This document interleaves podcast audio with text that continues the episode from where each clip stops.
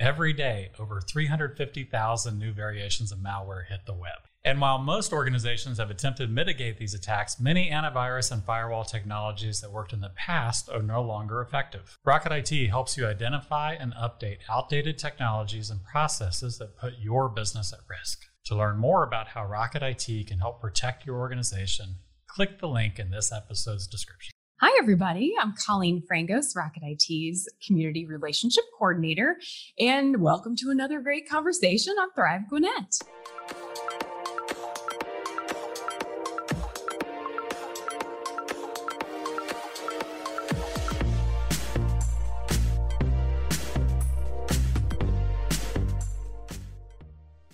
So, here on Thrive Gwinnett, Rocket IT's new community focused video series, I have the honor to talk to so many awesome members of our community uh, who really help Gwinnett County organizations thrive. And they do that by continuing through this very challenging year of 2020 uh, by helping make positive impacts in our community. So, today is no less than that. We are talking to one of the most amazing women that I know here in our community. And her name is Jennifer Hibbard.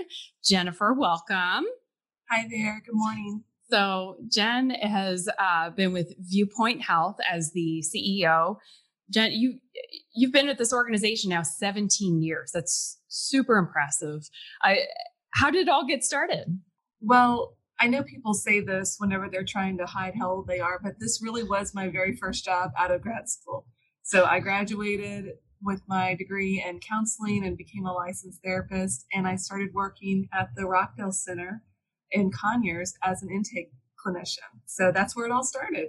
And then I've had the opportunity to have different roles and uh, I was a supervisor, I was a director, and I was the clinical director. And then for the last, it's been, it was six years in March, right before the pandemic hit. I celebrated my six year anniversary as CEO. That's amazing. I love it.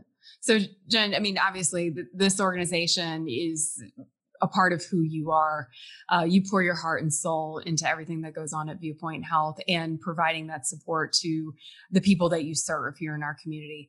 Uh, you know, I, I just for the benefit of those who are listening who are not familiar with Viewpoint Health, you guys do provide behavioral health services to folks in the community that are potentially um, underinsured, uninsured, mm-hmm. um, veterans, even. So, can you tell us a little bit more about what you guys do at Viewpoint Health? Absolutely. So, Viewpoint Health is a community service board.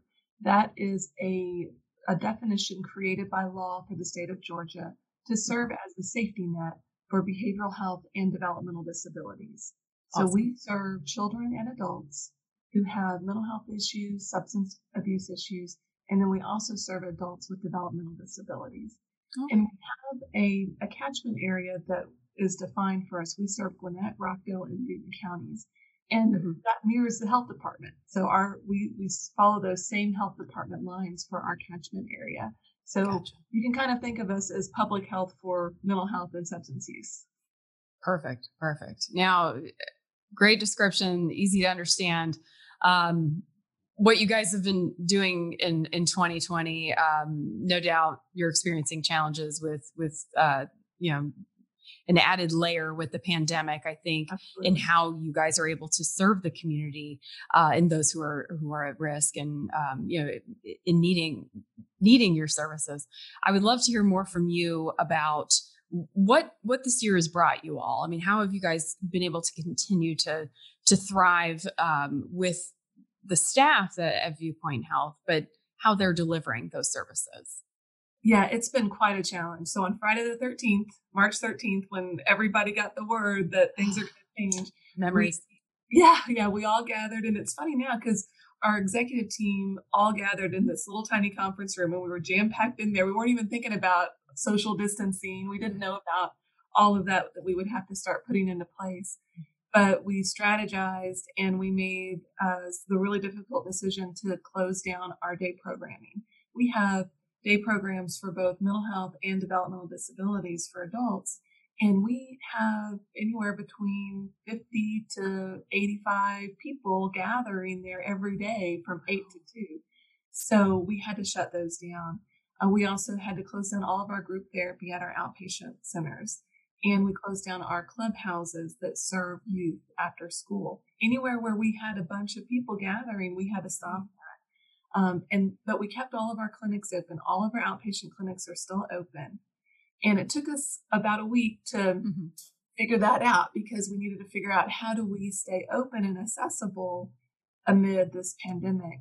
And quickly, the uh, CMS, the Centers for Medicaid and Medicare Services at the federal level, quickly authorized a waiver to mm-hmm. provide mm-hmm. telehealth because typically we're only able to provide telehealth services for psychiatric care by a, a like just a medication refill by a psychiatrist. Mm-hmm. So that waiver allowed all of our therapists, our assessors, all of our services to be able to be provided via telehealth. So we took, we had actually been planning to add some telehealth services because you can use it for in, in lieu of translation. And we have a whole clinic that specializes in bilingual and multilingual services for in Gwinnett awesome. County. So we wanted to use telehealth for translation so, so that you could have a, a, therapist that spoke your language, even if you lived in Conyers. Uh, so we had already started that. And what's funny is we had just signed a contract with Zoom for Health and we had a training on March the 11th. Oh, had no convenient. we were to, yeah, had no idea what we were going to be getting ourselves into. Oh. And we had kind of mapped out like the seven to nine month plan to roll out telehealth for individuals who needed bilingual services. Mm-hmm. And instead, we condensed all of that into about four days and we launched our telehealth, just a massive undertaking. Wow. And we actually used Rocket IT. Uh, we used Rocket IT for our um, IT support. And so about probably the last week of March, we were thinking we have a call center also. And we've got six people that sit in this one big room together answering all of our calls. And so we called Eric over at Rocket IT and said, How do we get these people to work from home? What do we need to do with our phone system to get them to be able to telehealth or to telework? So um, it was, it was, we call it a baptism by fire, but we got mm, it. Yeah. We got it all figured out and we got our clinicians home.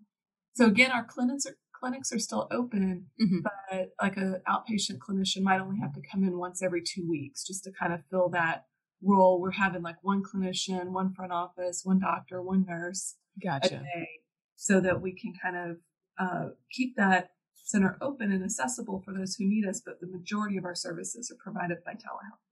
That's amazing. That's so great. And and it's going smoothly. I take it. It is. It's going smoothly. Our our volume is down. Our volume has decreased. So right. I know that we are we're kind of bracing right now because we feel like we're going to have a big influx of people who need our care. It's just Definitely. haven't quite felt that wave come on yet. What we right. have felt is the people that are already in our care are having more symptoms.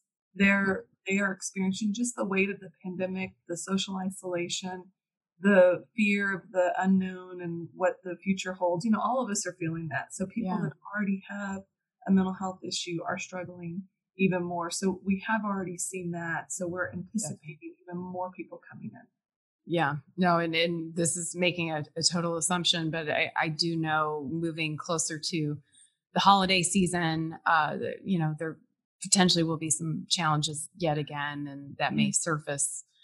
Um, so, you know, I think this is a great segue into, um, you know, here we are. It's it's September twenty second, I believe. got, got check. And, and September is Suicide Prevention Month, na- National Suicide Prevention Month. Month, and I think it would be wise of us to use a little bit of this time to just say, hey, if you are struggling, what are the resources out there? How, how should people be looking for help? Like, what can they do to help someone else? Yeah, absolutely. So, understanding and knowing the warning signs, if, if somebody close to you has isolated themselves even more, uh, if they have made comments about feeling worthless or feeling like a burden, if they start making kind of plans to mm. wrap things up, you know, any things like that are signs. And just Bill, be the one to ask. There's a campaign out there that says be the one. but mm-hmm. be the one to ask directly, you know, are you thinking about harming yourself? Have you ever thought about just wanting to die? If you say that to somebody, that sometimes is that invitation that says, okay, there there are people out there that care. This is yeah. not, not, alone, and it can kind of um, restore some hope that that there is help out there, and and there is. There's a lot of resources out there, and we can share some. But there's yes. a national hotline. You can also reach out uh, to uh, the state level Georgia Crisis and Access line. Mm-hmm. Uh, and of course, you can always walk into one of our clinics, and you can also call our centralized access line you can you can get an intake from the comfort of your own home right now. You don't ever even have to leave your couch. Uh, you can get an intake. You can see a psychiatrist. You can uh, get set That's up with fantastic. therapy. We can mail your prescription to your house. So it's we've really tried to make it very accessible. And and if somebody recently lost their health insurance, that's okay. We take people who are uninsured and who have low income. So we, we're here to help.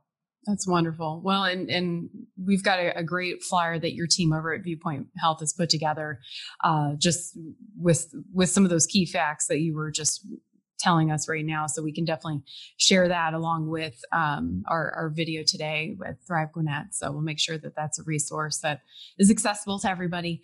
Um, but Jen, it's been wonderful. I, I've I enjoy talking with you. I I feel inspired by just everything that you are doing with your team and and for this community here in Gwinnett and Rockdale. Um, and what was the other one? Remind me. Newton. Newton. So close. Mm, it's tip of my tongue. It's okay. but you're doing amazing things over there, and we appreciate you. We really do. And you know, on behalf of Rocket IT, thank you for all that you do for our community. And you know, it's been a great little short episode here on uh, Thrive Gwinnett, and I think we did good with our time. So I'll wrap it up and say thank you. Absolutely, thank you. All right. Well, everybody, thank you for tuning in to Thrive Gwinnett, and until next time, definitely um, be on the lookout for another fun conversation with our friends in Gwinnett. Thanks, and have a great day.